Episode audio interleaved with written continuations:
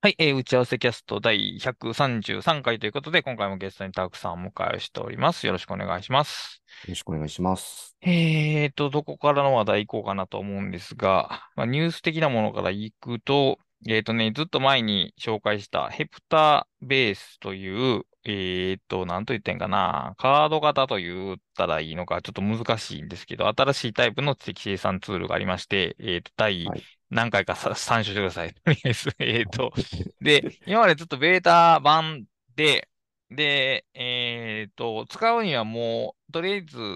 お金を払うしかないという、1年間払いか1ヶ月払いか選択できたんですけど、えーあの、お金を払う形しかなかったんですけど、1.0になったことで、えっと、トライアルかな？無料のトライアルができるようになったということで、まあ、本式にスタートしたというところで、えっと、個人的には他、この最近出た知的生産ツールの中で唯一その、うーん、生成のプロセスっていう、まあ、あるいはリサーチのプロセスっていうのを、その流れとしてきちんと捉えているツールだなと評価しているので、まあ今後どう広まるかっていうのと、あと、確かね、ツイートで見たんですけど、新海監督やったかな？映画監はいはいはい督のアニメ作品が、これをなんか最近使ってるっていうようなはい。ツイートをされておりまして、で、う結構意外やったんですけども、はいはいはい。確かに以前は Evernote を使っておられたという話で、なんかそのの乗り換え先をいろいろ探しておられるという話で、まあ今ヘ、あの Heptabase を試しておられるらしくて、もしかしたらこうそっちの方向からもなんかブレイクしていくやもしれないですね。うんまあ、そうかな。だから、えの、現状、脱 Evernote というと、ちょっと Notionになってしまっておるわけですが、まあ、個人的に、まあ、全然違うツールなので、まあ、このヘプタベースっていうのがまた選択肢に上がってくるといいかなというところです。で、あとこれね、なんて読むかわからないんですけど、ATTICUS、アティックスって読むんかな？あのなんでしょうね、これ。たまたま YouTube の動画をパラパラと見てたら、そのスクリブナー、スクリブナーオルタネイティブみたいな感じの、な感じで、その似たことができるツール群が5つぐらい上がっていて、そのうちの1つこれ知らなかったんで、僕、まあ、ピックアップしたんですけど、あの、各 OS、Windows とか Mac 版も用意されていて、で、要するに真ん中に本文を扱うエディターがあり、左側に、えーそのファファイルとかをまとめるまあサイドバー、これ多分フォルダー的なもの、あるいはワークスペース的なものやと思うんですけど、そういうのがあって、まあ、えードキュメント、複数の文章から構成されるドキュメントを、うん操作するためのツールであろうと。まあ、触ってないんでわからないですけど、画像を見た限りでは画、面からはそういう感じしますね で。すね。で、おそらくスクリブナーほど高機能はではない分、おそらく操作は簡単であろうと予測できるので、あの、ライトなユースケースの場合、こういうツールも選択肢になるのかなと、ちょっと見てて思いました。はい。えーそうですね。なんかスクリプナーよりも、このなんか電子書籍の制作に向いてそう。寄せた感じ。そうですね。ebook, easy, とかがなんか書いてますからね。うん まあ、EPUB とかが出しやすかったりはするのかな。まあ、ちょっと詳しいことはわからないんですが、まあ、あの、全然知ら、日本でというか、この界隈で名前を挙げられてなかったんで、まあ、僕の、あの、観測範囲が狭いだけなのか、日本では流行ってないのかわからないですけども、まあ、あの、概要欄にそのリンクを貼っておくんで、気になったら見てください。えっ、とね、買い切りだと思います。はい、はい買い切りだと思います。はい。ほいでですな。えっと、その2つがあって、で、えっと、僕の新刊が来週の、えー、火曜あ1週間後か。1週間後の14日に出るということで、昨日、見本紙が届きまして、まあ、その、うん、ビジネス書という ビジネス書感じ。で、なんとなくその一冊目に帰ってきたかなというようなこの感感じですね。なあの、ああ、なるほど、なるほど。はいはい。いわゆる仕事術というのが書かれてる本で、あの、まあ、中身についてはまた来週以降、本発売されてから、えっと、紹介したいと思うんですけど、とりあえず、あの、ちゃんと完成してよかったなという ところです。お疲れ様でした。はい、お疲れ様でした。はい。まあ、この来週、この話をしたいと思います。はい。で、えっと、本題なんですけども、えっと、テーマはその文章の書き方についてというのお題を掲げたんですけど、発端となったのが、えっと、トンナトンネルチャンネルに投稿された記事で、で、トンネルチャンネルって一応毎月僕がえー投稿者に対してお題というか、あのこういうネタでもし何かあったら書いてくださいみたいなのを毎月振ってるんですけど、えーその今月のテーマが、えーと、皆さんの文章の書き方を教えてくださいという話で、で、これは、えーさらに言うと、そのプーオンさんというブロガーの方が、その文章の書き方を開示されておられて、で、まあ、それに触発されて、まあ、じゃあみんなに聞いてみようという感じで、えーこのネタになったんですけど、えっと、コウさんという方が投稿された、えっと、僕はフリーライティングしかできないという文章があって、まあ、その面白く読んでたんですけど、えーその、たくさんに憧れて、そのアウトライナーでフリーライティングしてアウトラインを作っていこうということをしたが、まあ結局できずにフリーライティングしかできない。この前のフリーライティングっていうのは、えっと、上から下に順番、まあ、あるいはリニアにしか書いていけないというようなニュアンスでいいと思うんですけど、っていう文章が書かれてて、で、うん。その、そう僕の理解なんですけど、それ、はい。タクさんもむしろ上から下しか書いていけないからこそアウトライナーを使ってるという理解だったので、それ同じじゃないかなとそう読みながら思ってたんですけど、どうなんですかね、そのたくさん的には。いや、あの、まさに、あ、読みながら、これね、これねこの記事がすごい面白いんですよね。あの、はい大変良い記事なんですけど、はい。読みながら、俺と同じだなと思いながら、俺と、俺と同じだなと、すごいこう、俺が、俺が思う、俺として思いつつ、違うって書いてあるから、うん、そこのそごは、そう、そこは何だろうなっていうのが、この、まあ、あの、話題に挙げたきっかけなんですけど、その、えーと、僕がその著作で読んだ感じで言うと、まあ、上から下にしか書くこと、まあ、そのアウトライン通りに書けないし、アウトラインなしで上から下まで書いたら、その文章として破綻したものになってしまうと。これがどうにかしたかったときに、アウトライナーというツールがその助けになってくれたという理解なんですけども、はい、はい。だから、そのおっしゃる通りです。言うたら、ビフォーアフター、 Tak.さんがアウトライナーと出会うビフォーアフターで考えたときに、そのビフォーの状態とこのコウさんの状態ってほぼ一緒ってことですよね。そうですね。でもむし、ろ、その変な話、コウさんはこれでちゃんと文章になってますよね。ちょっと書けてる。書けてますよね、そうこれね。全然僕より書けてよっぽど書けてるっていう。いう感じがしたので、だから、その、えー、たくさんのようにはいかないっていうか、違うっていうか、だから、あともう一歩進んだらいいんじゃないかなというのは、ちょっと読んでて思ったんですけどね。まあそうですね。でも、まあ、ただその、俺と同じだなと思ったと、はいあの、そういう感想を抱いたと言ったんですけど、はいでも多分うん何かが違うんですよ。違うなるほど多分何かが違う。その、そのすごく微妙な違いが結構重要な意味を持つっていうことは結構なんか大事なんじゃないかなという気も。していて、あの、これだけ見てると、おなんか自分と同じだから、こう、いやいや、アウトライナー使うといいんじゃないかなってつい思っちゃうんですけど、はいはいはいはいはい。本当にそうかはわからないからないかその、なるほど。あの、書くときのその感、なんかその感覚的なものってなんかやっぱすごい大事な気がするんですよね。うーん。あその、僕としてはこういうふうに書かれた、まあもうこれだけでちゃんと文章として成立してるんで、はいそもそもこの記事においては多分アウトライナー必要ないと思ううんないですね、確かけどに。はい。ただ、例えばこれが本当にフリーライティングだとしたら、例えば自分だったらここにこう見出しをポンポンポンとつけと、つけていって、パッと折りたたんで、えー、で、これを、まあ、それをどう料理しようかって多分考えると思うんですけど、はい。あの、そいや、それができないんですよっていう話なのかもしれないし、ああ、見出し的なレベルアップがそもそもできない。できないというか、その、うん、あの、それをおそ、あの、心よく感じないのかもしれないですね。ああ、そうか。そういうことをその場合は確かに、そう、全く同じとはいかないですね、その場合はね。そうなんですよね。で、一方で、逆に、こう、若干、この、やっぱり僕が使え、伝えきれていないだけなのかもしれないなっていう疑念もちょっとあって、はい。あの、やっぱりこの、アウトラインをどうつなげていこうか考えてしまって手が止まるっていうようなことを、はいマーコさん書かれてるんですけど、はい。多分、フリーライティングをするのであれば、そのその時にはアウトラインのことは考えないっていうのが、ねまあ、うんある意うん味鉄則の一つなんですよね。で、それを同時に、要するに、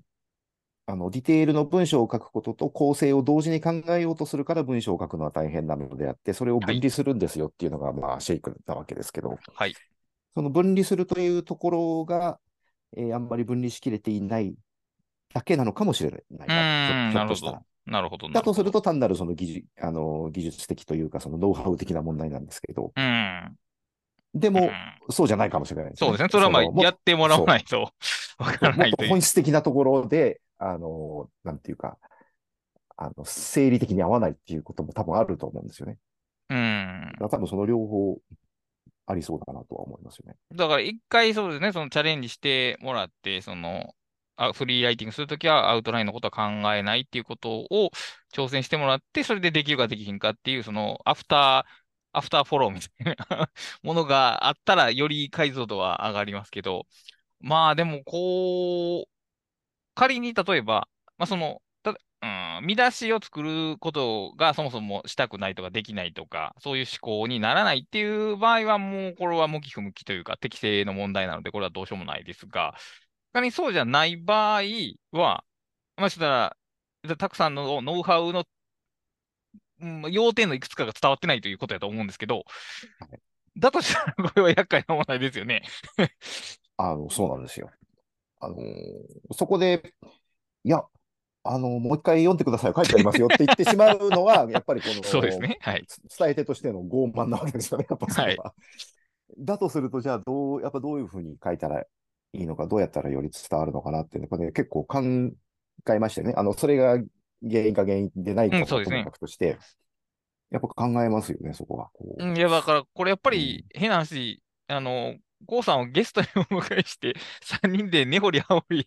聞いた方が、この話はより深まる気がしますけど、コウさんさえよければ。そうですね。なんかちょっと一回、あの、本当に、あの、どういうことをやってどうできないのかっていうのが、あの、具体的になると、大変、あの、こちら側としても嬉しいことが多分多いので、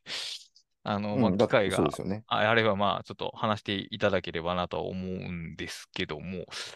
うーん、そうだな。だから、アウフリーライティングでアウトラインを作るっていう風なことが、えっと、上から2段、んちゃうわ。えー、1、2、4段落目 ?1、2、3、4段落目で、えーアウトライナーでフリーライティングしてアウトラインを作って書こうとしたという風な文面があって、それがまあでどうしてもできないとあるんですけど、フリーライティングでアウトラインを作るということが、どういう動作なのか。そのねアウトラインをフリーで考えるっていうことなのか、えっと、文章をまずざっと書いたものからアウトラインを立てるのかっていう2つの多分捉え方はがあると思うんですけど、はい。で、おそらくその、おそらくじゃなくて、たくさんは、ふあの、まずざっと書いたものを、えーそこからアウトラインを立てていこうみたいな、その提案をされてると思うんですよね。つまり後者はの方で。もし、前者の方であれば、確かにその、さっき言った2つの思考が同時に働いてるんですよね。そのフリーライティングしようという気持ちと、はいアウトラインを組み立てようという気持ちが動いてて、これは多分衝突はいしますよね、おそらくはね。そうですね。でもだから、単純にこの、こういう文章で伝えたとしても、伝わらない。だから、相手の文脈によって引き取られ方がかなり変わってくるというのを、この記事を読んでちょっと思いましたね。実際にどっちかは別として、うんあ、そういう解釈も確かにできるな というのをちょっと思いました。確かにそうですよね。に。うん。まあ、あとそのフリーライティングということの、その、まあ概念がこう、ああ、そうか。伝えきれてないのかもしれない。その、あの、どうつなぐか気になっているという時点で、それはもうフライフリーライティングではないん確かにですよね。うんあの、フリーではないんですよ。フリーではないですね、確かに。うん。あの、フリーに書いた後で、どうつなぐかか考える。ね。ということをしたいのであって、で、まあ多分、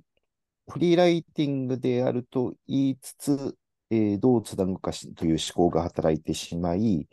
で、なおかつ、このコウさんのこの記事を見ると、きちんと文章になっているように感じるので、フリーライティングと言いつつ。なってます。と。いうことは、あのーあんまりフリーに、フリーライティングしようとしつつ、あまりフリーに書かれていないんじゃないのかなというつまり、そうですね。ちょっとここ想像してしまうんでこすけど。このえー本物の、本物のじゃ、本家のフリーライティングっていうのは、基本的にあらゆる制約を跳ねのけてというようなことやと思うんですけど、はい。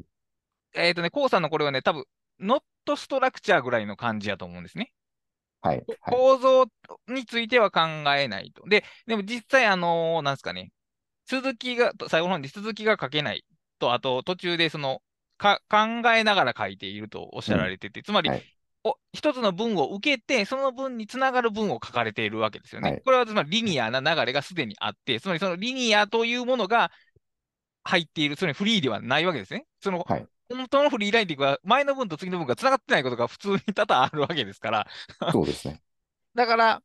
もうすでにこれはライティングなんですね。フリーじゃないそう、フリーではなくて、普通のライティングじゃないかと。だから、おそらく、あの、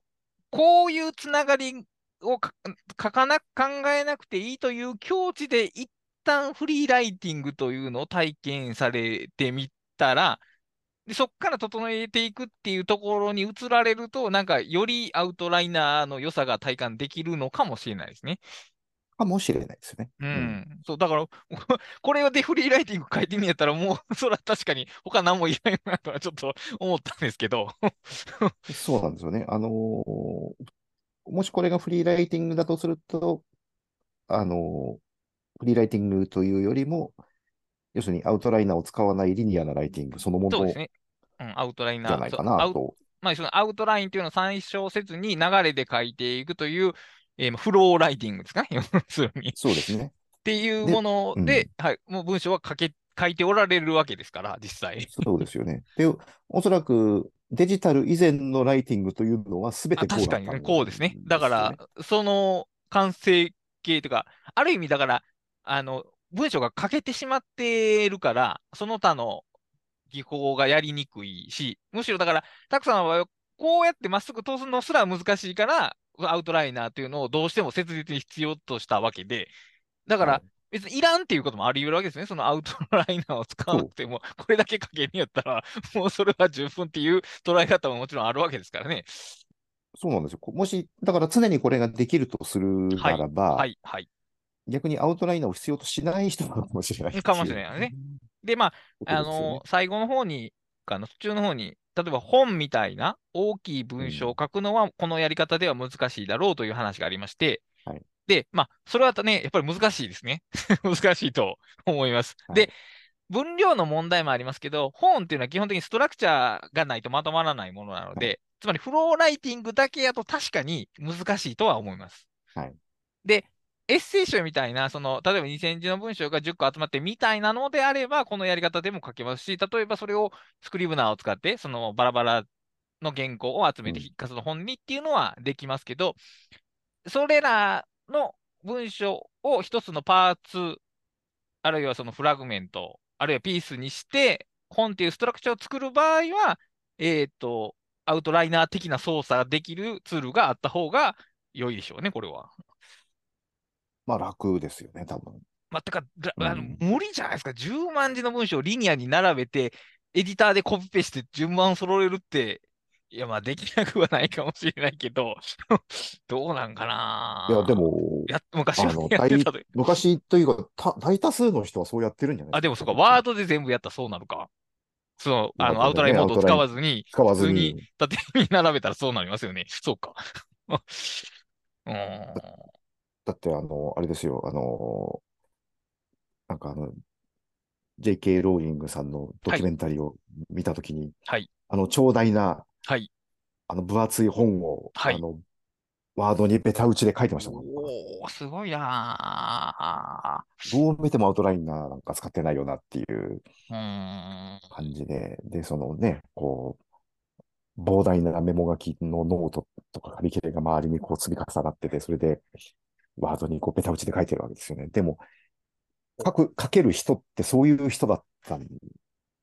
ですよね。まあそうね、昔はね、だから、まあ、あある種そのスタートのイメージから展開して、そこからまあ流れが、話が流れていく。で、まあ、部分部分で破綻はあるかもしれへんけど、大きな構造の入れ替えみたいなのは、ほとんど必要とないというような場合、まあ、バードのベタ打ちでもおそらくはやっていけるでしょうね。で多分そういう人の方がきっとその書き手としては多いでんじゃないかとはそうですね。まあ、そ。プロフェッショナルの書き手はそれぐらいできひんとみたいなプロ意識みたいなのはあったのかもしれないですね。うーん。まあ、そうか。まあ、あの、本当に、あのこれで書けてしまうんやったら、あの、これでいいと思いますし、あの、例えばアウトライナーを使ったから楽になるかっていうと、多分ね、ならないと思いますね。この文章が、これ本当にこれを頭からう後ろまで、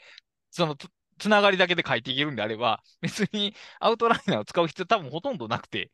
こあの、ね。うん技能はもう書かれる技能がああるということなので、あの、やっぱりね、ツールとかノウハウって不足を補うものやと思うんですよ。特に最近僕はそう思うんですけど、あるはい能力をエンハンスするというよりも、ある欠落を埋めるためにあると思うので、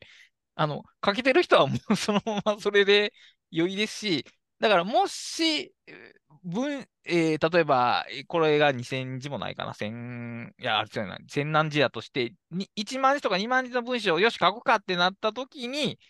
一回例えばスクリプナーとかアウトライナーを試してみるというところ具合で、なんかいいんじゃないかなという気はしますね。そうですね。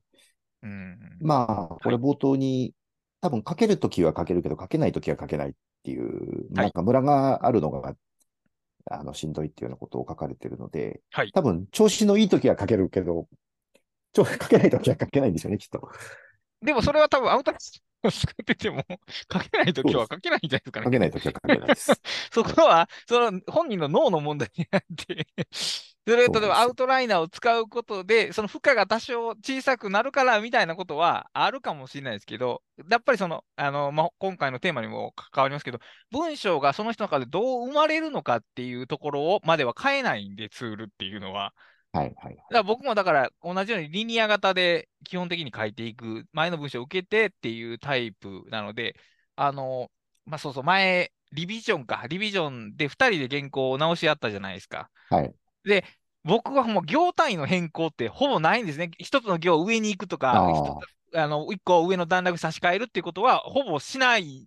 しないっていうことに気づいてなかったですけど、で、たくさんって結構そういう細かいレラインの操作行われているのを見て、初めて自分がそれをしてないなって気づいたんですけど、あの、リニアで書く人間って基本的に文章が塊というよりも流れでできているので、はいなんかもう崩れないんですね。か変えるとしたらもう大きな塊ごと、その章やセクションやったらセクションごと動かすことが多いんですけど、はい だから僕にとってその細かい行の移動はそこまで必要ではない。で、多分、コウさんも似たような感じじゃないかなとは思いますね、これは。まあ、やっぱりその、ある行を書い、まあ、あるセンテンスを書いたことで、その次のセンテンスが、こう、誘発されてるような書き方ですよね。だから結構、あの、流れてしまうって、流れると逆にその、つまり前後がフィックスされてしまう ということなので、もちろん変えることはできるんですけど、変えるとその上と下の文章も結構変わってくるっていう ところがあるので、えーまあ、その文章としても綺麗に流れてて、まあ、後から変える必要がなければもう全然、あの良いんではないか。その、その、アウトライナーを使ってやってみたい気持ちとか、その使えば楽にもうちょっとこう、文章のアウトプット頻度が増えるみたいな、その憧れみたいなのはあるかもしれませんけど、まあ大抵そう思うようには 思うようにはいかないことが多いんではないかなと。うん。そうでしょうね。どあとは、どう、例えば、たくさんその文章を書かれるとき、その小さい文、まあ、ツイート、記事、本の文章みたいな、その流度が違いがあるとして、始め方は大体全部一緒ですかね。それとも、特定の媒体は特定の始め方が違ったり、進め方が違ったりするもんですかね。どうでしょうね。あの、どどうだろうな。ブログの文章は、まあ、普段のメモ書きから始まる感じなんですかね。メモ書きが多いと思いますね。うーん。でも、この場合ブログってそれこそ2000字もないのが多いので、はいでしかもこはう、なんか、こう、パーツが3つぐらいこう、組み合わせてるみたいなのが多いんで、はいはいはいはい。ああれは、そうですね。だからあれは多分、ブログのアウトラインの中で、なんか、あっちやったりこっちやったりしてる、全然関係ない時に書いた、こう、ものが組み合わさってできてたりすることが結構多いので、うーん。あのある記事を書き始めるっていう感覚自体があんまりなかっあたりする。そうか、そうか、そうか、そうか。そこはだいぶ違いますね。だから、そうか。僕は、もう明らかに記事を書くっていうテンションで臨みますし、多分、おコウさんもそうでしょうね。で、はいそのテンションに至らないときは書けないっていうことだと思うんですけど、そうか。だからそこのスタートラインがもうだいぶ違うわけですね、それは。そうですね。あの、多分その、文章を書こうと思って始めることもできなくはないと思うんはい、ですけど、はい、はい。そうするとなんかね、こうすごい、かしこまった普通の文章になるんですよね。別になっちゃいけないことはない ないんですけど、あ、だからその、なんていうんやろな、その、どう表現したらいいんけど、そのたくさんの記事を読んだときにある、なある種のこう、なんやろな、うん、飛躍っていうとあれですけど、跳躍というか、マージンがあるというか、論理の筋が、えー途切れなく流れているというよりは、えーなんやろ、映画のシーンが切り替わるような、うん、なんやろ、ひ飛んだ感じがあるんですけど、それをまさにそういうはい出来方をしてるからそういうことですね、要するに。文字通り関係ないものがつながってるからそうなってるんだと思うんですよね。うーん。でもまあ、まさにそのやり方はアウトライナー、もうこれ以上のフィットというか、だから、そのやり方が先なのか、ツールによってそのやり方が開発されたのか、まあ両方なんでしょうけども。まあ、だからやっぱりその能力的なところがあって、こう普通に書くと、あの、まあ、書けなかったりとか、書けてもいかにも面白くないというはい、はい、か、はい。その自分で読んだ印象が、こう、あの、今日、今日こういうことがあって、えーこういうことを思ったんだけれども、考えてみるとこうかもしれず、難しいものだなと思ったみたいな、なんかそういう文章なんですよね。こう、なんか、ほん、本当にね、つまんないんですよ。なんかこう、普通に書いたときに。だからその、自分のそのつまらない、その、あの、自分の頭から出てきた文章のそのつまらなさはい、はい。を、こう、直視しないために、それをこう、切断して違うものとくっつけるみたいな、こう、そうするとなんかこう、まあ、切断してつなぎ替えると飛躍が生まれるわけじゃないはい、ですか。はい、そうで。その、はい。その飛躍っていうのは、こう、普通に自分、僕の中では普通にこう流れるように書いていくと生まれない。うんうんうん、まあそうですね。ものなんですよねうんうんうんうんだから場合によってその、自分でも思いつかなかった、こう、要するに書けなかったはずのはい、はい、はい、はい、はい役が書けるみたいな。書けてるわけじゃないんですけど、単に繋いでるだけなんですけど、なんかこう、そうすると自分で思っ読み返したときに、ああ、なんかこう、自分が自然に書いたものよりも面白いかもしれないってちょっと自分で思えることがあって、はい。こう、結局そういう欲求に、こう、突き動かされていにああいう風になったみたいなーんその、まあ、アウトライナーに溜まっていく、そのブログ的メモみたいなのがあって、それがまあ、いろいろ並べ替えたりするわけですけど、まあ、どっかの段階では記事にな、記事化されて切り出されるというか、えーっと、文章化されるわけですけど、そのなんか、えー、なんか、どう言ったらいいのかな。これを記事にするっていうのは出来上がってからなのか、それともある程度塊が記事になるなと思ってエディターに移してより文章化されるのかっていう、その2つのルートがあると思うんですけど、ど、どっちな感じなんですよね。いや、それは割に両方、あ、両方あるんや。両方あると思いますね。うんまあ、ああいうね、こう説明的な文章はもうちょっと普通に、はい。あの、書いてはいますけど、多分。例えば、あのーノートで最近連載されている、あの、いわゆる説明の文章みたいなのは、もうちょっとこう、なんていうんやろ、意図的というか、どういったんやろうな、計画っていうと、まあ、もうちょっとストラクチャーを意識されて書いてる感じはい。してますね。ああ、そうか。うんだから結構書いてて辛いみたいな。ああ、そうか。そうなんやな。それ結構、そうやな。結構違うな。僕は文章の断片がなんとなく並べ替えて文章になるということはほぼないですね、やっぱり。うんあの、書くとなってがもう書く。それ記事かどうかわからないけど、これをちゃんと文章にする、この考えを文章にするぞって思って文章にして。出すみたいな感じですね。うーん。だからそういう風にしてしまうと、多分、一記事分が書ききれないんですよね、その時の。あの、あこういうことを書きたいと、例えば思い立って書き始めてもなんかこう4行ぐらいしか書けなくて。で、だまあ、そのまま出すっていう手もあるんですけど、はいはいはいはいそのその時に、例えばこういうことっていう、その、まあ、例えばテーマ、キーワードになるような言葉があったら、はいそれをその、それで、そのブログのアウトラインをこう検索してみると、はいなんかこう、関係ない時に書いたそのキーワードが入った、こう、項目がこう上がってくるわけですよね。はい。だからそれをこうコピーして、こう一箇所に集めてきて、これ繋いじゃおうかな、みたいな。うーん、そうか。だからやっぱりどっちかっていうと、そのエディットマインドシップの方が強いわけですね、その感じだと。エディターか。エディターマインドシップの方が強いというか、なんか部品を使ってなんか組み合わせてる感じ、印象を受けますけども。だから、えそうですよね。映画のシーンの演習してる感じですよね、なんかイメージとしては。うん。まあ、まあ、あそこまでかっこよくなくても、こう、はいなんて言うんでしょうね、その、自分の意図しない、自分が意図してか書いたものがつまらないとすれば、その意図しない要素を、こう、あの、生み出すために、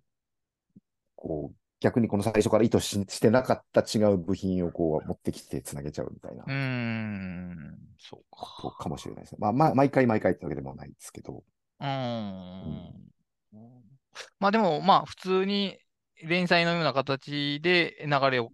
意識して書くと、まあなかなかしんどいということは、まあできればやりたくないという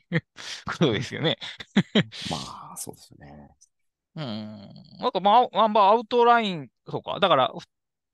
でも結局両方ともアウトラインに、両方ともっていうのはつまり、コウさんってことですけど、もうアウトラインに沿って書くのは二人とも無理ってことですよね。結局。そうですね。そうですね。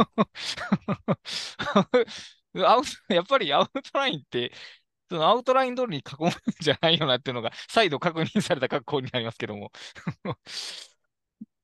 う んまあ、だからそのアウトライン通りに書くという使い方もあるし、まあ、それができる人はそれを有効に使えばいいし、でも逆にそれができない人も、アウトライナーの恩恵を受けられるし、えーその、できない人の使い方っていうのは必ずしもそのアウトラインはい通りに書くという意味ではなくて、えーなんて言うんでしょうね。まあ、アウトライナーの機能を使って、いろんな使い方をしているわけですよね。多分うんいろんなことをやっているわけですよね。おどそうやな。だからこう、もしここにコウさんがいるとしたら気になるのは、その、この文章を書き上げたときに、どれだけか、その、一気に書き切った後にどれだけ編集したかっていうことをちょっと聞きたいんですけど、順番を入れ替えるとかを、まあ、見出しはこれついてないですけど、見出しをつけるとしたら、例えば書いた後なのか、書く前なのか、みたいなことをちょっと聞きたいんで、例えばその順番入れ替える作業をしたとか、見出しを立てる作業を後か、書いた後からしたとしたら、多分アウトライナーの役割っていうのは多分そこで明らかに見出せると思うんですけど、はい。はい。ほんまに原稿用紙のように書いて、まあその誤字脱字だけ整えたみたいなんやったら、まあ本当に完結してますね、もうそれは。そうですね。まあ、だから、で、普通に書いてしまったっていうことですよね。うん。うーんまあだから、そういう人がアウトライナーを使うことで何か別の書き方に至れるということは多分あるんですけど、はい。なんか、その、まあ、あえて無理してせんでもいいかなっていうところはあって、だからやっぱり、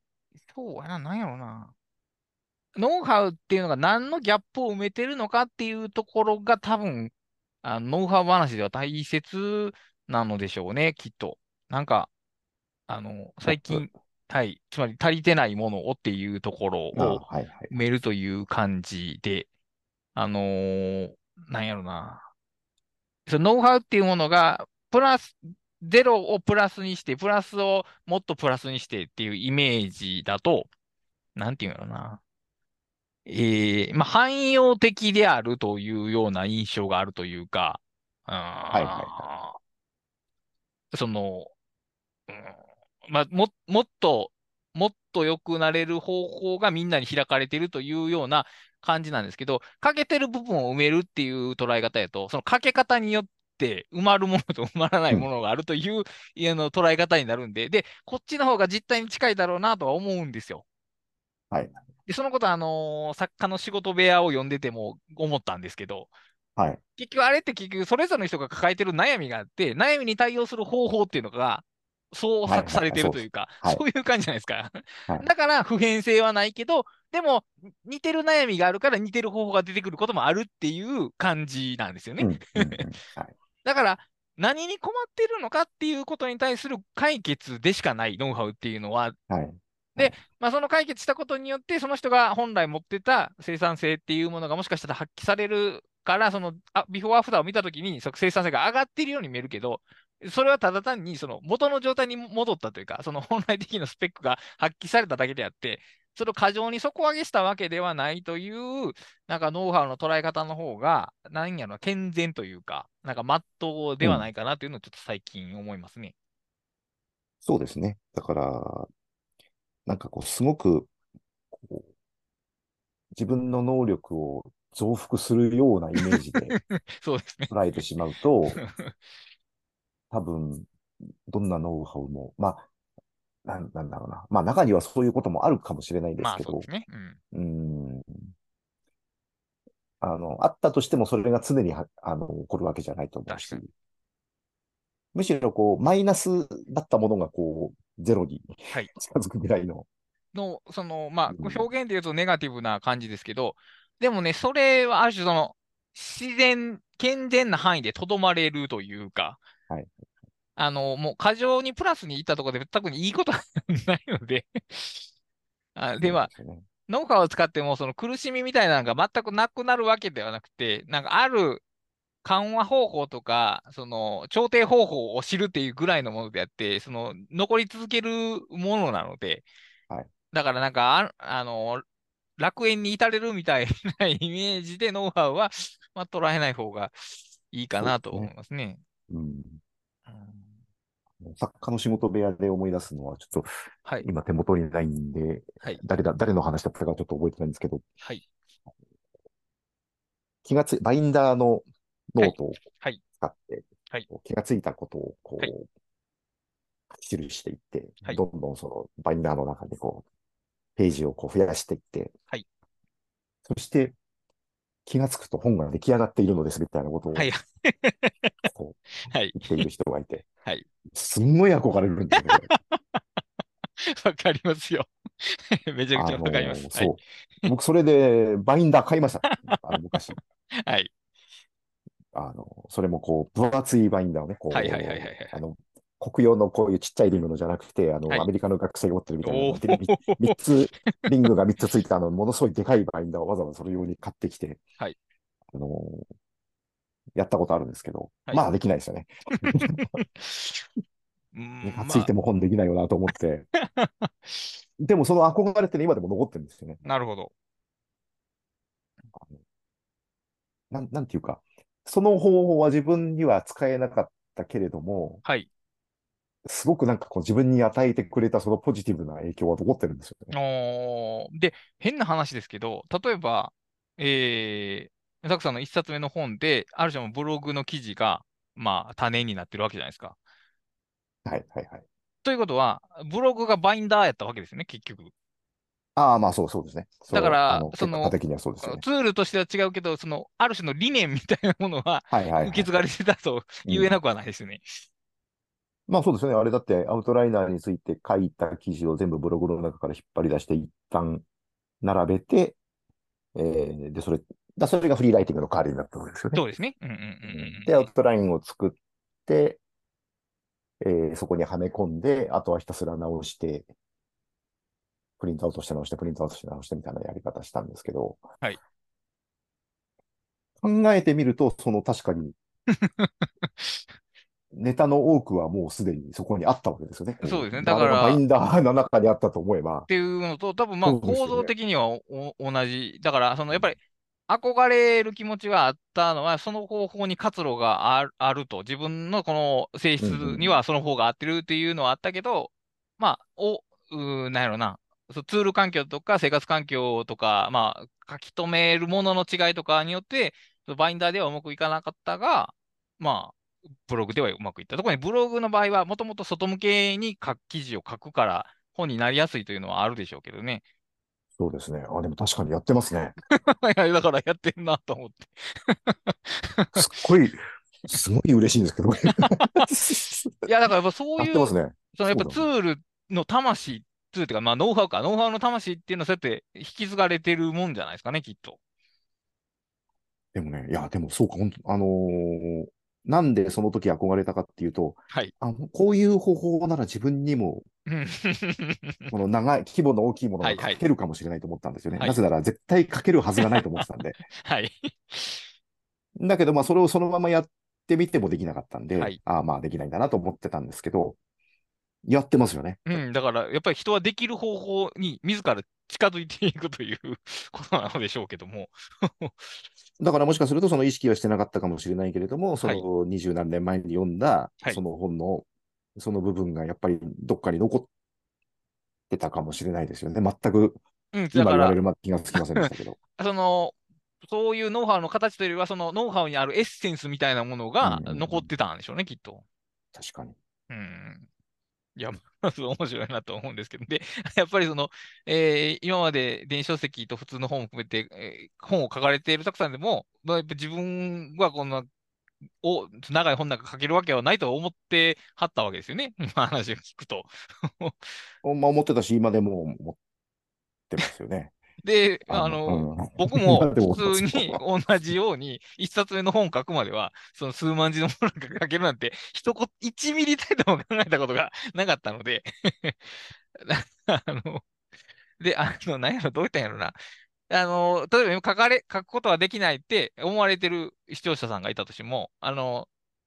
思ってたとしても書けるかどうかはまた別の話ということで。書か ざるを得なくなったら人は書くものであるし、そのためにうん。新しい方法が必要やったら、おそらくそこで輸入されるものなので、あの、だから、あの、非常にこう、あれですけど、泥沼式なんですけど、あの、ニニーズがあったら初めてノウハウが、その、引き継がれ、い生きてくるというか、あの、使えるようになるので、困ってないことって、やっぱりどうしてって使えないんで、だから、別にいいし、あの、むしろだから、こうさんがい今感じられてる何かすごくあるとしたら、今まで書いた文章をいくつかをも並べてみて、そこから何か言えることないかっていう、これまでやったことない思考をやってもらえる、やってみると、なんか活路っていうのが開けてくるかもなというのはちょっと思いました。なるほど。はいはいそうですね。まあ、そうか。まあ、そうやな。まあ、結局、その文章が書けないって人が一口に言ったとしても、その、なぜ書けないのかっていう、まあ、病理ですか？が、人それぞれ違うので、似てることもあっても違うので、うんでそれを解決するためのノウハウも当然、こう人によって効能が違うというのがあって、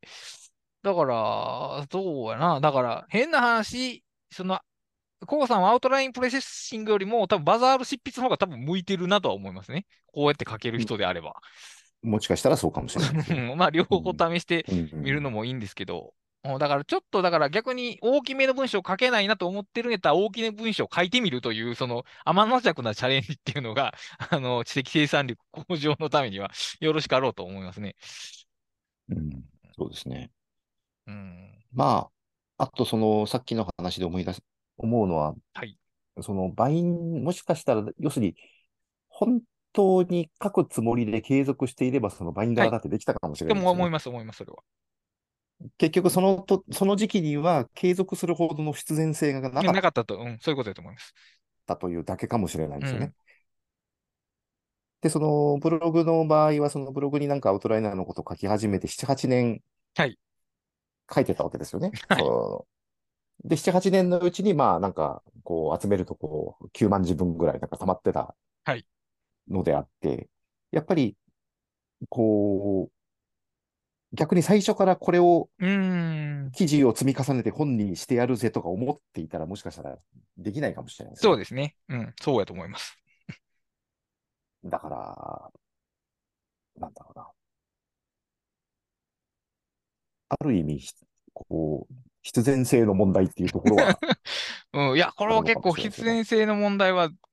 あの見過ごされてますけど、多分一番クリティカルなことじゃないですかね。だから、やっぱり作家がノートを取るのは、えー明らかに仕事に必要だからですよね。だから強制されることもなくやるわけですし、それをやる意義っていうのを自分で確認してるから続くんであって、だから憧れの段階やと、そこ、その切実性まではコピーしてないので、なかなか続かないですけども、さっきのたくさんの例で言うと、切実性が実る場面で、その見見聞きしたノウハウ、あるいはその骨子みたいなのが自分の中で再構成されるということはあるので、まあだから、ノウハウに触れること自体はむしろ喜ばしいことやと思いますけど、まあでも、あの人のやり方を真似してもそのままうまくいかないという、あるある種の諦めみたいなのは 持っといてもそうはないと思うんですけど。そうですよね。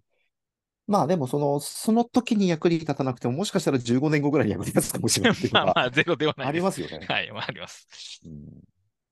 うんえちなみに倉下さんは最初に、はいあのーセルフパブリッシングとかじゃなくて、こう、し出版社から話があったわけじゃないですか。はい、倉下さんの場合は。はい、はい。それは、それってその、その時は書けると思ったんですか？言われた、その言われた時。あーあえっとね、僕の一つのポリシーとして、そのオファーされたら、オファーした人を信用するっていうのがありまして、はい。こいつは書けると思われたんやったら、俺は書けるんだろうと。まあそういう暗示みたいなものを、つまり疑ったら絶対に書けなくなるわけじゃないですか、それはね。そこを疑ってしまったらもう無理なので、はいだからとりあえず、そのどういうものになるかわからんけど、その言われた、あ想定されているような文字数を書こうと。その書けるか書かない、はいかん書けないかを考えないようにした。おそらくそこを真剣に考えてたらで多分ダメやったと思いますよ。あーでもね、さ、はいそこがね、多分ね、倉下さんとこのね、こ 違い。う、違い、違いですね。なるほど。あそこね、あの、僕はね、いや、僕は書けませんよ。あなたの目は節穴ですとか言ったんですよ。ダメですよね、ど。そういうのね。なるほどね。間違いなくそれはね、やっぱりね、その、いや、倉下さんの考え方の方が、なんていうか、なんていうんでしょうね、こう、いい悪いんじゃないんですけど、こう、はい良い人生になりそうな気まあ、可がしますよ。能性の幅は広がりますよね。可能性は広がりますよね、その方がまあ、やっぱり、えその、その頃は、その頃はっていうか、まあ、30ぐらいだったんで若いし、声をかけてきた出版社さんは僕より年上なわけで、しかも出版業界に長いこと仕事されているわけですから、まあ、そこは謙虚に行こうと。はい。でその、もうね、その、当然、今、ここ、さっきの切実性の話しましたけど、その、その考え方、相手、自分が書けるかどうかを考えずに相手の判断に任せようと思ったのは、やっぱり本を書きたいという気持ちがあったからですね、当うん然、あ それは。はい。そのフラットなんじゃなくて、書きたいという気持ちに引っ張るために、そういう遮断をしたということですから、あの、あの単純なマインドセットだけの話じゃなくて、まあ、その書きたいという気持ちをあ、まあ、後押ししたというところで、で、えっと、一冊目の本は、僕、右も左も分かっていなかったので、えまあ、あの最初に企画、あこういう企画でどうですかっていうところで、じゃあ、最初、リアルで打ち合わせして、で、じゃあ、えー次のいついつまでに、目次案を送ってくださいって 言われたわけですね。でも、めちゃくちゃ考えるわけじゃないですか。はいではい。で、こういう感じになりますって言って送って、だからそっから苦労しましたよね。それはもう、この通り書かなければいけないんだと思ってた。まさにアウトラインに合わせて書くことですよね、それは。でも結局やっぱり、あのー書けない部分があ出てきたので、それは現実に合わせてもらって、こういう感じでっていうところはな、直しは、小ごと直しはしましたけど、まあでも、当時のそのアウトラインの苦しみみたいなのは、あのー感じましたね。その、やっぱり変えた、変えることができたのは、やっぱり知的生産の技術系の本を読んできたからやと思いますね。あの、ワープロ作文技術とかああいうのを読んで、そうか、こういうのは一応、体裁としてはあるけども、まあ、書いていいんだっていうことを、まあ、知ってながらのでもやっぱりアウトラインの苦しみっていうのがあったわけですから、はい。はい まあ、なかなかそういう精神ブロックっていうのはかなり強いなと思うんですけども。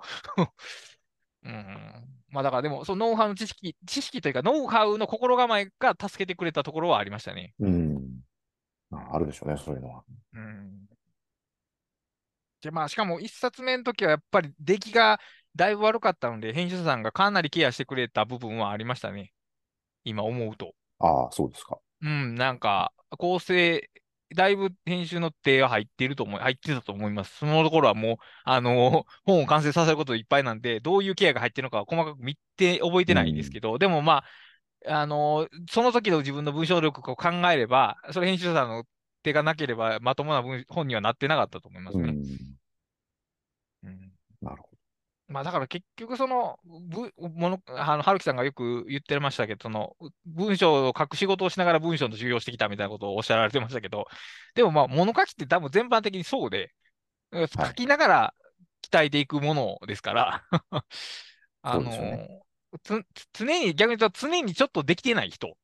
はい、はい、はい。な感じなものなので、まあ、あんまり深く考える必要はなくて、で、まあ、苦しみとかっていうのもゼロにはできなくて、だからまあ、書きやすい形で書いて、それをいかにそのプロダクトに持っていけるかっていう、そのエディティングの方にケアした方が、まあいいんじゃないかなとは思いますが、うん。うん、うん、まあ、そうやな。まあ、文章の書き方ってそう。でも、そそうか。今までで、本を書くために原稿を書き下ろし、ゼロから書き落としたパターンってあん。まりないですかいや、あのーアウトライナーボンド2冊目と3冊目はそうか。3冊目ゼロのとゼロからですね。うん。うん。なんか、違いみたいなのありましたかね？その違いって何との違いなんですけど、えーだから普通にブログ用の文章を書くような、うーん、算段とか計画とか、なんやろな、大きな意味でのプロセスみたいなものに違いってあありましたかね？あープロセスは結構違ったと思うんですけど、あのーはい一冊目はこう元の、はい、ありましたからね。うん元の原稿がはいある、あるところから始めたんですよねはい。で、あ、まあ、これがあったからできたよなと思ったんですけど、はい。じゃあ、なんか次もなんか書きたいなと思った時に、もうないんですよ。は い、はい、はい、はい、はい。ということは、ゼロから書かないともう書けないんそうですね。はい。だなと思って。で、その一冊目をやる以前だったらもう絶対そんなことできないと思ったんですよね。はい、はい、思ってたとはい、はい思うんですけ、どはいはい。あの、結局一度、その、まあそんなに長いものではないですけど、まあ、えっと、もとも最初9万字ぐらいから6万字ぐらいに縮めたんはいですよね、一冊目は。でもまあ一応その、まあ、万単位の、あの、て文章をその扱うということを一度やっ。たので、うんなんかその規模感がなんとなく想像できなるようになったので、で、まあ、一応10万字以内ぐらいだったらはいできるという、そのはい。感覚がはい、抱けたので。えーうん、なんかできるかもしれないと思ってはい。た感じですね。あの、そうそう。だから2冊目はラ、あの、ライフアウトラインのとこ、あの、えーと、あの、生活のアウトラインって言ってた分、パートを抜き出していって、そこに加筆する形で始めたんですよなるほど、なるほど、なるほど。で、まあ最終的にはその元のところはほとんどなくなっちゃって、はいあの加筆したところだけでこう出来上がってたんですけど、そうですね、そんな感じ、あ、まあ、あ、あとその前に、あの、李氷さんの本があったんで、はい、はい。えーで、それはその、一冊目の KDP がベースになってるんですけども、半分ぐらい付け足したんで、その付け足すところをゼロからやる。っていうのを一回そこでやって、やってましたね、確かに。だから、多少そこで練習してたっていうところもあるしなるほど、なるほど、なるほど。で、まあ、へね、あの、編集さんが、からの指摘で、あ、そうか、あこういうふうに考えた方がいいのかっていうところも、まあ、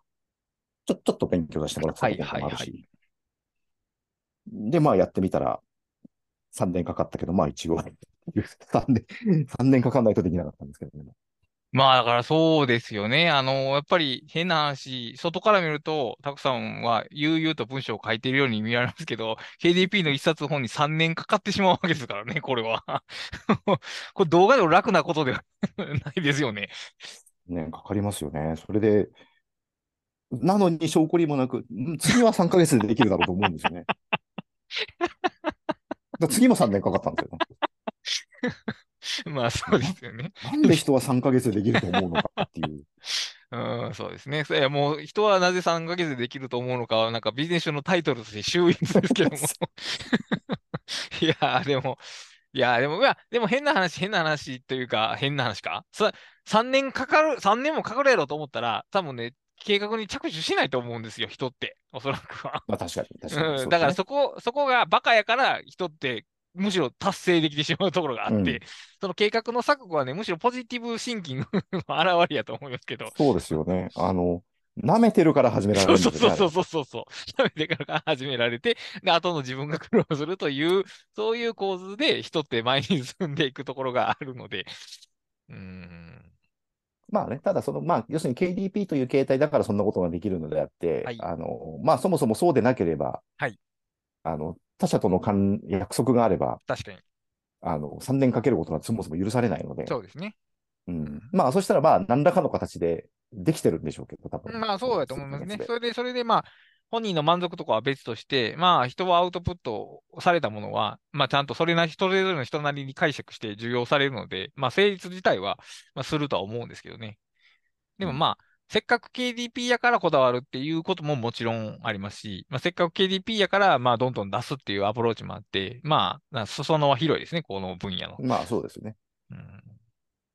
逆にそういう、その KDP だからできるということを、まあ、活かしたいですよね。うんうんうんうんその、どっちの方向に行くはい、はい、でそうですね。もいいですけど、うんうんうんうん確かに。うーん、そうか。まあ、そうやな。で一応、例えば2冊目、3冊目っていうのは、えーブログのように思いついた断片をひょっこり集めてというわけにはいかず、そのテーマに基づいた文章を書き下ろしていくことになるわけじゃないですか。はい。で、基本的にはその、いわゆるさっき言ったフローライティング的に進むわけですかね、その執筆中は。えっとね、結局それをやろうとするんですけど、やっぱりでできない。きなくて、で、あの、結局いつも最後に戻っちゃうのが紙、紙なんですよね。はいはいはいはい。あの、アウトラインに、こう、殴り書きしたような感じの、その、まあ、ここういうことを書こうっていう、あの、ラフなアウトラインみたいなものはいはいから始まって、ではいプリントアウトして、手書きで書き加えたものを反映して、またプリントアウトして手書きで、っていうのを繰り返すうちになんとなく文章っぽくなってくる。うーん。で、その文章っぽくなってきたところ、あ、こういうことをここに書いたんだったら、これはここじゃなくて前がいいなみたいな感じうん、で、はいはいはい、そうですね。うんうんうんその大きい塊をなんか今度部品と、その部品として扱えるようになる。で、はい。えーですよね。で、でそれをこう前に持ってきたら、えー今度その、その前に持ってきたところと今までやってたところのつなぎに、こういうことが必要だから、じゃあ、その、そこにこの穴、間を埋めるところをまたパートを書くみたいなこうはい感じで、あの、いや、割に、だから2冊、二冊目はなんかそういう泥縄っぽい感じでやって、うん。うん、3冊目はもうまさにあそこのその3冊目に書いた方法を はい。でやりながら、だから、そういう泥縄でやってたことをある程度、こう、なんて言うんでしょうね。一般化してはい説明できはいるような形にして、で、本当に説明の通りできるか実験しながら やるみたいな感じになってましたね、3冊目は。うーん。まあ、2冊目なんて、進め方なんてもう、フローライティングと言い難いですよね。それはもう途中、てか流れができるのは、その、か書いて、付け足して、書いて付け足しての整えていく段階で流れ的なものが整っていくという感じで、その、コウさんのような語りを、か語り流しというか、その、もう、もう流れてるみたいなのを修正するのって、もう全然作業が違いますよね。違いますね。うんうんうんうんそうか。でもその途中の段階でその流れ、そのフローライティング的に結構書いてるんですよね。書いてるんですけど、そのフロー、そのフローの中で、その脱線していくわけですよ。はいはいはいはいはい。そうですね。ではい。脱線すると、そのそこに書くべきじゃないことを書いちゃうんで、はい。そこの脱線した部分をまた切り離して、あるべき場所にこう持っていくみたいなことをこう繰り返してるんですよね、多分。そうか、だからその脱線が、まあ脱線してしまう人、脱線しそうになるけど、戻せる人、そもそも脱線しない人みたいなそのパターンがあると思うんですけど、発想の形として。だから、フローにかける人ほど脱線は少ないんでしょうね、きっと。脱線は少ないだろうし、脱あのこのコウさんが書かれてるみたいに、はいその考えながら書いているっていうのは、その脱線しないように考っていうえながらことでしょうね、お書いてるそらくはね。ですよね、多分。うん。うん、そうか。そうやな。で僕はそれをやろうとすると書けなくなってしまうので、はい。あの、脱線しようが関係なかろうが書けることは全部書いちゃうという、その、はい そうしないと何も書けなくなっちゃうんで。だからまあ、それの究極がフリーライティングなわけですが、はいはいはいだから、そうですよね。だから、もうもともと抑制が効いてて、で、文章を書くことと抑制を聞かすことが多分もう一体化している。まあ、僕もそそのタイプですけど、フフローライティングするタイプはそうなんですけど、だから抑制していることに気づいてないですね。その、自分でな。るほど。もうそれが常駐しているので。はい。だから、フリーライティングをしようと思ったら、だいぶ鍵を開けないといけない。まあ逆にこの外していかないといけないね。そうそうそう結構外していかないといけないっていう、そういうタイプだと思いますね。うーん。だやっぱりその本をたくさん読む人って、その読んだ本のその文章というものがやっぱりこう、はい蓄積されてる。じゃないですか。だからこう、こう来たらどう流れていくのかっていう、そのパターンを無数にこう持ってるわけですよね、はい頭の中に。だから、そういう意味では、こう、そのデータベースの中からこうはい検索しながら、こう、どんなパターンでも何かしらこうかけてしまう、ちょつまり、チャット GPT ライティングっていうことです。そういう感じですよね。そういう感じです、要するうんに。だから、まあだからその書くためには読まなきゃいけないっていうのは、多分そういう意味もあるんだと思うんですけど。まあ、もちろんそうですね。はい。そうですよね。だから、それをす、がうまいと、スラスラと文章は書けるんですけど、変な話、その奥のもんが出てこないというのは絶対あって、うんうんうんうんあのまあ、変なこと、変な言い方すると当たり障りのない論理の流れになってしまう。これ自分で書いてても、自分の文章を読んでても思うんですけど、あのーその、特に誰も傷つけない感じになる というかな？どういう点かな、でも、やっぱその、自分の本質に触れるココアなものは、リスクフルなものっていうのは、その自然的な文章の連鎖の反応から一旦距離を置かないと、まあ多分出てこないという気はしますね。うんうんうん。はいはいはい。あの、ある種のフリーライティングか、あるいはその、自分が書いた最初の一一文が何かすごくインパクトを持ってて、その、これまでのパターンで対応できないような文を紡いでしまったとしたら、そこから何か得体のしないものが出てくるということはあるかもしれないですけど、だから、なあの、す、え、えすみません、どうぞ。ああ、すいません。じゃあ、なんかそれを意図的にやるような、こう、いことってしします？いやー、僕の場合はほとんど、ほとんどないかな。特に説明的文章を書いているときは、まあ、ないかな。うんうんなんとなく、予定調和が先、優先順位で上に来ている気がしますね。小説書いてるときだけはそのタガが外れてますけど、だから僕が書く小説って大体暗い話が多いんですが、あの、普通の文章、説明文なりエッセイなりを書いてるときは、むしろ避けてる気がしますね。そういうところに近づかないように。まあ、ただね、その、説明文ははい、逆にあんまり飛躍されても困るし 困るっていうのは、はい。まあ、あるでしょうねありま。すよね。うん。まあでもね、こう、ある意味では、あのいわゆるその、まあ、郷さんがよく言われるんですけど、迫力のある文章にはなりにくいなとはちょっと思ってます。まあそれはチャット GPT が会話としてはなの、のっぺりしたものになるっていうのとはいはい。似てて、でもまあ、あのー文章というのはそれぞれ役割を持ってるんで、そういう、あの、スラリと読めて、その開示される論理とか原理っていうのが重要で、それが受け取ってもらえばいいっていうのももちろんあるでしょうけど、まあ、そうじゃない役割の文章の場合は、そうじゃないものが必要で、で、それはやっぱり、あのいわゆる井戸を潜る、い井戸に潜る的なことは、あるいは壁を抜ける的なものが、書くときには、その、ある種の儀式性みたいなのは多分僕の場合は必要になるでしょうね。うん。やっぱりその自分で自分のそのはいタガを外すっ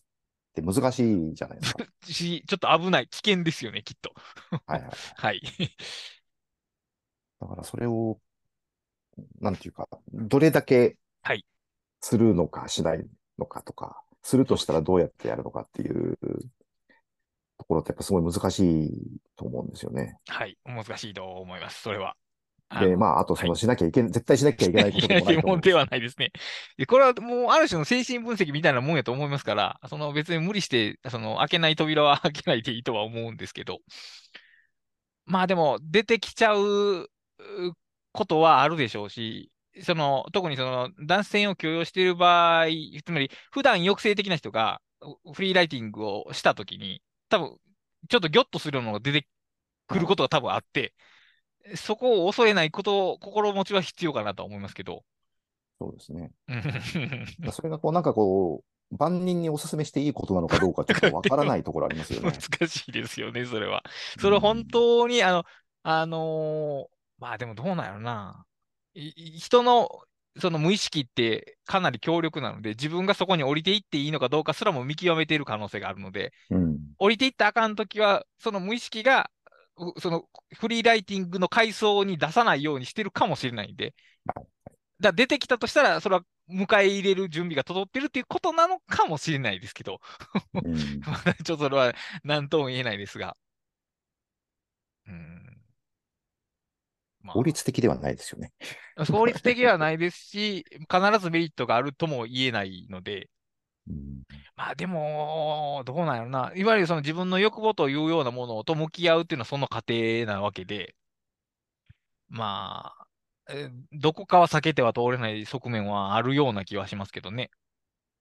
と思いますね。う。うんん まあ、いや、まあ、文章の関係、書き方に関係ないような気がしますけど、これ結構、いやでも結局文章を書くっていうのもその自分の欲望とどう付き合うかっていうところはきっとあるので、だから、そうですよね。うんうん、単純な技法論だけでは片付かない話ですね、これは。と思いますね。うん、あの、まあ、そそれこそ作家の仕事部屋でも、はい。こう、書くことの欲望という表現が何度もうんうんうんうんうん、そうですね。出てくるわけですよね。はい。だから、書くこと自体が欲望うんだとすれば、はいその欲望の、その、発動した結果として書かれたものをどう扱うっていうところ確かに。だから自分はなぜ書きたいの、結構やばいことですね自分はなぜ、ぜ書きたいのかっていう心の深淵に潜り込まないと、まあ、わからないところですからね。そうですね。ううんん。まあでもそういうのは本当に取り扱い注意な 事柄なので、まあ、慎重に、やるなら慎重になんですが、あ、そういえばあの、最近リサーチの始め方という本を読みまして、はい。で、あの、研究を始める、今から研究するぞっていうものの前段階で、どんな問いに取り組むのかっていうことをどう見つけ出すのかっていうことに触れた結構珍しいタイプの本なんですけど、はい。そこでね、その、あの、これ、この、その本を通して全体的に語られることなんですけど、何かしらの疑問文とか事実とかに触れたときに、その自分の心がどれぐらい動くのかを観察しなさいってことをたびたび述べられてるんですね。はい。でまあ、例えば、ある疑問文、例えば、うんなな、2010年代における渋谷系のほにゃららみたいなものは 何かみたいな疑問文があって、で、その疑問文の一部を変える。例えば、その2010年の渋谷系のところを何か別のものに置き換えて、同じ文章を眺めてみたときに、自分の心がどれだけ興奮するのかをきちっと確認してくださいと。で、はいその確認して触れたものをあのーチェックしていくことで、あなた自身の研究テーマが見つかりますよと。で、その興奮をチェックするときに、その、み他の人の見栄えはどうかとか、世間体はどうかみたいなことは考えないようにしましょうというこ、非常にその真っ当な ことが書かれてて、あの、知的生産系の話で、こういうことが書かれてる本ってなかったなと思うんですよ。で、はいこれ結局、自分の欲望とか関心ごとに敏感になりなさいっていうことなんですね。要するに。確かに。はい。それがないとやっぱり始まらないことだと思うんですよ。その自分の研究っていうものは。その自分自身が行う自分の研究っていうのは、自分の欲望と密接に、えーこえーか関係してるからこそ、その人はその道に進むわけですよね。で、はい例えばその生物学者の人は動物が好きなわけじゃないですか。うん まあ、あるある程に言ってね。はい。だから、その、もちろんその他にも、その計算する要素はあったかもしれないけど、そのコアの欲望にそれがあったからそれをしている。で、こその、こういう疑問文のチェックをすることで、その、なんやろな、自分がこれに関心を持ってることを理解した上で、なんやろな、実証する、実証できるというか、うんうんうんあの、作られた自画像っていうのがあるわけですよ。自分ははいこうであろうっていうイメージですよね。ではい それ多分おそらく世間のイイメージから拝借したものであることが多分多いと思うんですけど、でも実際例えばその現場に触れた時に全然心が感動しないってことはこれあるわけで、はい。だからね、その道を決め決める前に、その自分の金銭に触れるものを、その、その、なんやろな、金属を探すレーダーのような感じで、ここは反応せえへんな、ここは反応するなっていう感じで、えー進めていきましょうっていうことが書かれてて、これ誰かが、あのーこんまりさんと似てるなってことをおっしゃられてたんですけど、あのときめきと、ときめきを重要はいはい視しましょうって話が。でも、確かにでも、この観点って、あの、積生産の技術では多分当たり前すぎて書かれてなかったなと思うんですよ。確かに。うん、でも、ここって多分現代だとね、むしろこのトピックってめっちゃ重要やなって、ちょっと読みながら思ってました。うんあそれは思いますね。あの、うんうん。あの、よ、欲望はい。とつながってないものって結局テーマになり得ないというか、何々です、何々です。はい。しちゃっても多分、あの、表面化するだけになりますよね、多分。んで、まあ、本本書で言うと、まあ、つまんない研究になると、うんうんうん まあ、バッサリ一一刀両断されてました。まあ、そりゃそうですよね。本人の好奇心がはいはいそこに向いてない以上、その掘り込み、えー切り込みとかも浅く絶対なるでしょうから。だからら、そうですよね。そういうのを探すことを、この本一冊使って、そのレッスンが書いてあって、大体半分ぐらいがその話なんですけど、自分の見つけるものって。でも、やっぱそれぐらいかかることなんですよね。その自分の関心がどこにあるとか、興奮の度合いがどこにあるのかって、そうやって意図的に探さん限り見つからない、見つけにくいものなのですけど、でも現代のこの消費社会においては、欲望の、うん、転移というか、感染かなもう言ってしまうと みたいなものがばっこしていまして、自分の欲望のありかっていうのがなかなか見えづらくなっているので、はいだからより強くこういうことを意識した方が、なんか、まあ、生きるということ全般についてもそうですし、まあ、知的生産で言うとよりそうなんですけど、やっぱりう受けそうなこと を本にして書くのって、まあ、続かないと思うので、そうなんですよね。はい。ブログのテーマを選ぶのでも何でもいいんですけど、やっぱ自分の金銭の触れ方に敏感になっておくっていう、つ普段普段から自分は何を面白いと思って面白いと思ってないのかっていうことを注意向けて生活していくっていうことの重要性っていうのはなんかあるなとは思います。ありますね。うありんま。すね。だってね、こんまりさんだって僕最初、ちょっとこう、ちょっとこう、バカにしながら読んだんですけど。はい。あの、骨が太いじゃないですか、結構。太いですね。はい。特にあの、一冊目は。はい、そうですね。まあ、一冊目以外は、まあ、ちょっとまあ、あれですけど、まはあ、特に一冊目っていうか一冊目は、い。はい。あれはやっぱりその片付けっていうのが欲望の対象だからですよね。ああ、そうですね。確かにそうや。こんまりさんにとってのうんうんうんうん。あの、そういう意味ですごい迫力があるし、そうか。あ、ナンジ自身の欲望に帰れって言ってるんか。そうか、あの本は。そうやな。いらないものを捨てましょうって言ってるけど、結局買うっていうのは欲望に駆動された行動ですもんね、要するに。そうそうそうそう。うん。だからその欲望に帰れとい内容的にも言っているし、はいその、その内容自体が、こんまりさんにとっての欲望の発露そうか、そうか、そうやね。確かにそうだ。結構凄まじい本ですよね。うん、そうやな。そうやな。だから、だから、逆に言うとそれ以外で後追いで書かれた本はそこまで欲望と結びついてなかったんでしょうね、要するにね。そ出版社の要望で書かれた本っていう感じなんでしょうね、きっと。うん、そうか。だからアウトライナーは僕の欲望の対象なわけですよね。そうですね。はい、そうですね。と。きっとっていうかね、間違いなくそうなんですけど。そうです。いや、でもそう、そうなんです。これ今、あの、きっととか間違いなくっていう術語の使い方をされましたけど、それって、つまり、確定できないものですよね。ある種。そう推測しかないというか。はいだって目に見えるものでもないですし、うん。自分のその心をパカって開いて、おお、自分はアウトライナーっていうのがここに書き込まれてるなっていうのを見たわけじゃないから、その推論の域を出ないものっていう、その感覚はね、僕は結構大切やなと思いますね。はい、はい、はいうん。そうですね。うんそうか。あそこにその間違った形ではい。エビデンスがとかっていう発想が入ってきちゃうと、あの、なんていうか、なんでしょうね。なんかダメなんですよね。その、エビデンスは大事なんだけれども、はいその、個人の領域の中において、はいそれを逆に、そういう発想を入れちゃいけない部分もあるんでありますね。はい。すよね。はいあの、身勝手にならなきゃいけないところってあるし、はい自分で言い切らなきゃいけないところってあるし、そうですね。それはだって自我っていうものがそういう成り立ちですからね、基本的に。自我はエビデンスによって保証されるものじゃないですからね。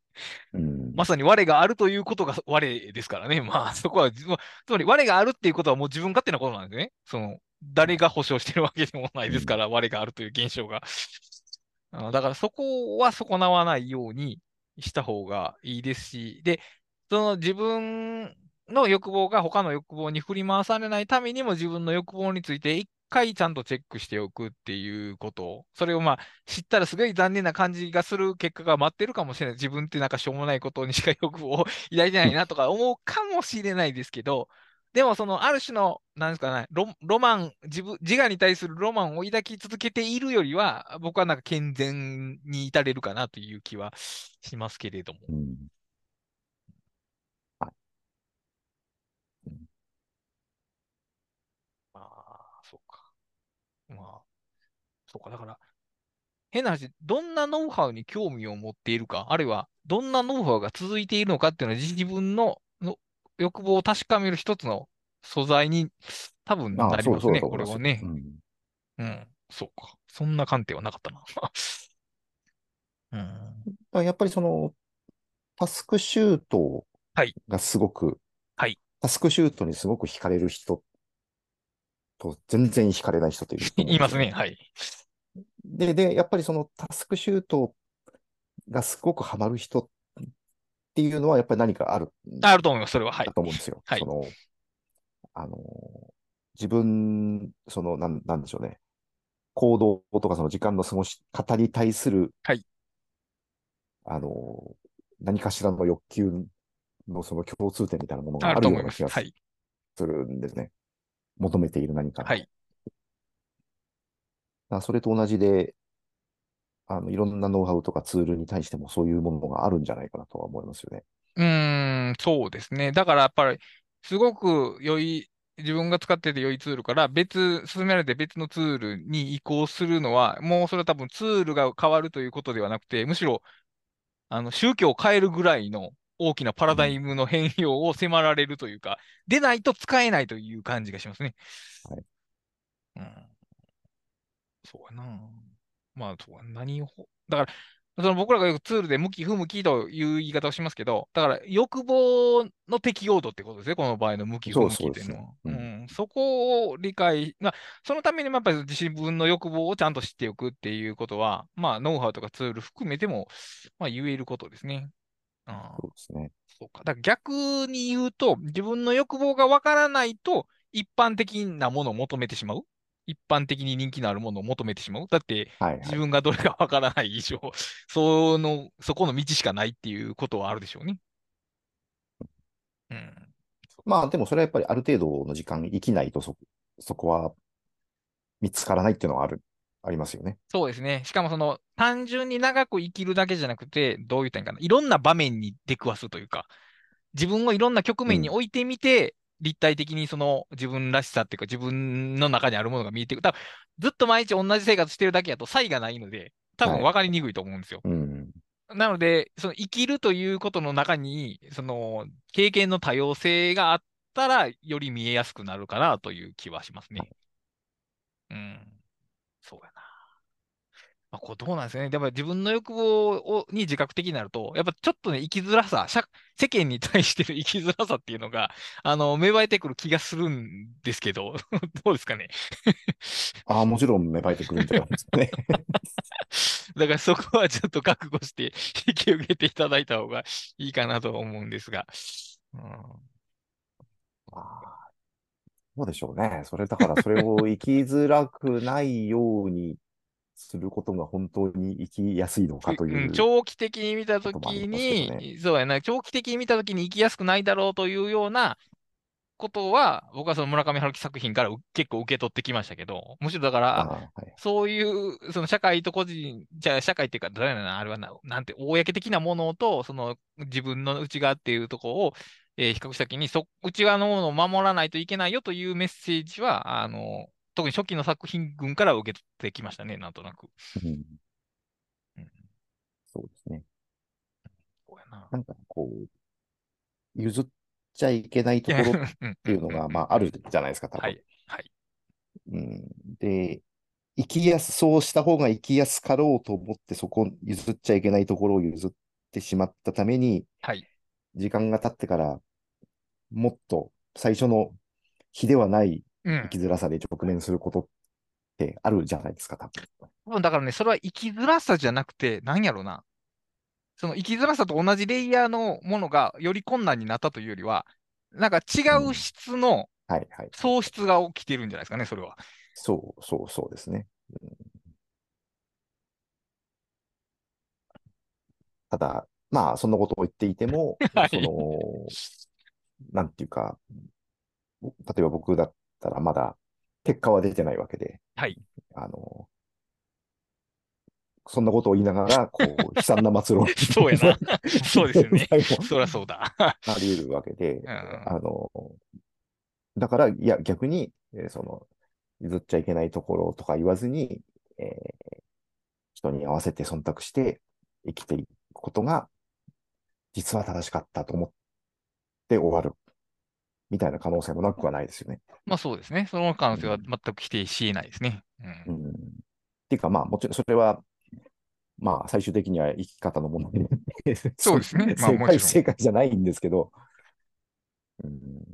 うん、まあだから納得感の問題かな、あとは要するに、その成功したかどうかという以前に、やっぱ譲れないものを譲ってしまう。つまり、そうか。自分がそれを譲る、譲れないものだと対認識している対象があるとして、それを譲ってしまったら、それはもう負けじゃない。負けというか だって譲れないと思ってるものがあるわけで、だからその客観的なラベルとしてこれは譲れないというものじゃなくて、自分の中でこれは譲れないと思ってるものは譲ったら多分、それはもうダメじゃないですか。どんだけそれで生きやすくなったとしても、それは自分の中でもう負けが決定してるゲームになってしまうんじゃないですかね。だから気づいてない人が譲った時にどうなるかまではちょっとわからない。だから、あくある種まで、その個々人の中で感じているい一種のゲームの中の話じゃないから、一般化はできないですけど、まあでもその間違ってることもあるしな、譲ってはいけないって思ってたから、実は全然小さかったってことも普通にああるある、そう、そう、そうなんですよ。難しいな。そうなんですよね。だから結局、それ自体が間違ってることもあるし、そうですよね。そうだ。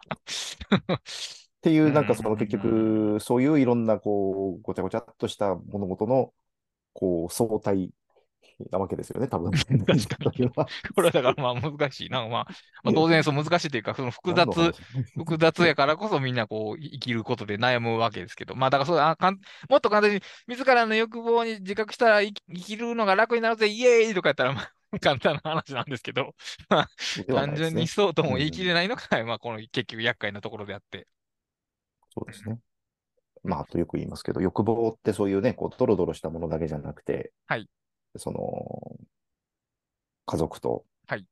いつまでもくら、こう、平穏に暮らしたいということだって欲望。あれはなんで欲望って言わないんでしょうね。不思不思議なことに。日本語の交換やとまず言わないですね。そうですね。うんなんか欲望ってこう、あんまり、こう、人に見せちゃいけないものみたいな、感じがありますね。感じがあって、まあ、まあ、あんまり積極的に見せることがいいとは思わないんですけど、はい。そういうものもあれば、そうじゃないものもある。とあるっていう、そうですね。うんああ、そうかそうか。だから、その自分が家族といいたいという良い願いに、そのドロドロしたものを一緒の袋に入れたくないから言葉をぶ分別してるって感じかな。うん、そうでしょうね。そうでしょうね。うんでも一緒に入ってるわけですよね。まあ、そうそうそうそう、そうですよね。うん、だから、分けようとしても多分無理そうですね。なんですよね。無理し、そ、あの、まあ、なんですか、変な話、SNS とかで見かける、その、社会正義を訴えかける人って、そこをあたかも分別できてるかのように語るところが、うんちょっと寒々しい感じがしますね。うんまあ、まさにそういう感じですよね。う んうん。そうか。なあ。まあ、その文章から始まって欲望の引き合いせと 話が 移り変わりましたが、まあ、あ、でも、まあ、今回も話しましたけど、い一回機会があれば、その、高さん交えて3人で、どう書い、文章をどう書いてんと、あの、この二人だとね、もうお互いの手の内がある程度知ってしまってるんで、その、意外なところに。転換していかないところがあるんで、まあ、その第三者を交えて話していけたらなとはちょっと考えております。はい。えっと、あダックさんなんかお知らせしたいこととかございますでしょうか？えっと、お知らせではないんですけど、はい。えっと、あれです。バイク、アウトライナーのバイクがですね、はい。大変に気に、最近気に入ってますよという話です。はい。そうかあ。の、すごくね、あの、1年ぐらい前も、ちょっと一時期試し、試したんですけど、はい。あの、よくなってますね、すごく。へえうん、そうか。最近試してないな。あの、あの WorkFlowy なんかな、あの、あの上の方、あの、ズームしたときにどこにズームしてるのかがわかる、あの、パンくずリストみたいなパンくずやつ。うん、あの機能が付け加わってるとか。そうなんや。うんあの、前それがなくてね、こうあの、ズームしてんのかしてないのかわかんなくそうそうそう、確かにありました。そこが解消されたりとか、あとその、あの、実にセンスのいい、その、書式の扱い方。その、あんまりアウトライナーの中で、この、なんかこう、書式、フォントを変えうんたり、うんうん。なんか書式を設定したりってしないんですけど、そうですね。たまにしたいことがあって、はい。そういう時に、その、行単位ででこう適用できるこう最低限のへえ。実にセンスのいい書式の扱い方を最近してくれたり、これ、これはね、なんか8月にあ、最近ですね。あの、うん、くっついたんですけど、うんちょ、ちょっとマークダウンチックな、こう、あれそうですねうんうん。うん。そううんか。あと、そのテキストエディターとしてすごく実は使いやすくなってるとか、ほう。そうか。あの、そう、あの大変いいと思いますね。へえ、そううんか。最近、そのテキス、テキストエディタープラスアウトライナーみたいなのをずっと求めてるんですけど、でも自分で書こうかとちょっと思ってたんですが、一回 Bike 試してもいいですね、ということは。うんそうですね。これ、あの、フラットな状態で、別に階層を気にしないで使ったら、普通にテキストエディターとしても結構いいんじゃないか。まあ、テキストエディターー。ってもそう、ああいうその、あの、超強力巨大テキストエディターみたいな意味ではなく、こう、ちょっとしたこうテキストエディター代わりに使うのにもいいんじゃないかと思ってしまうような。なるほど。で実際、その保存するファイル形式がテキスト形式にできるんですよね。うんアウトライン、アウトラインのままテキストで保存できたりとか。あの、ちょっと稀に見る良いアウトライナーだなと最近思ってますね。うーん。まあ、たくさんの目から見ると、まあ、いわゆる伝統的なアウトライナーの系譜に位置づけられるような感じなんですかね。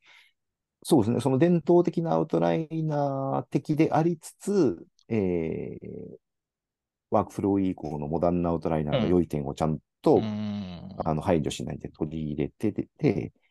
で、なおかつその伝統的なアウトライナーっていうか、その普通のアウトライナーのちょっと良くないところである、ちょっとその、あの、ガチッとしたその論理構造にはいとらわれちゃうようなところをちょっと緩めてる。ほあのー要。するに第一階層の下にあ、第三階層かそっかそっか。を作ってるとはいはいはいはいはい。あの、論理構造を今までのアウトライナーよりも緩く扱ってるんですよね。うーん。そうか。だからその、そそういうことができたのって実はワードだけだったんですよ、今まで。はいはいはいはい。だけど、そのバイクはそのちゃんとしたアウトライナーであるにもかかわらず、えーちょっとそういうところをゆる、わあえて緩く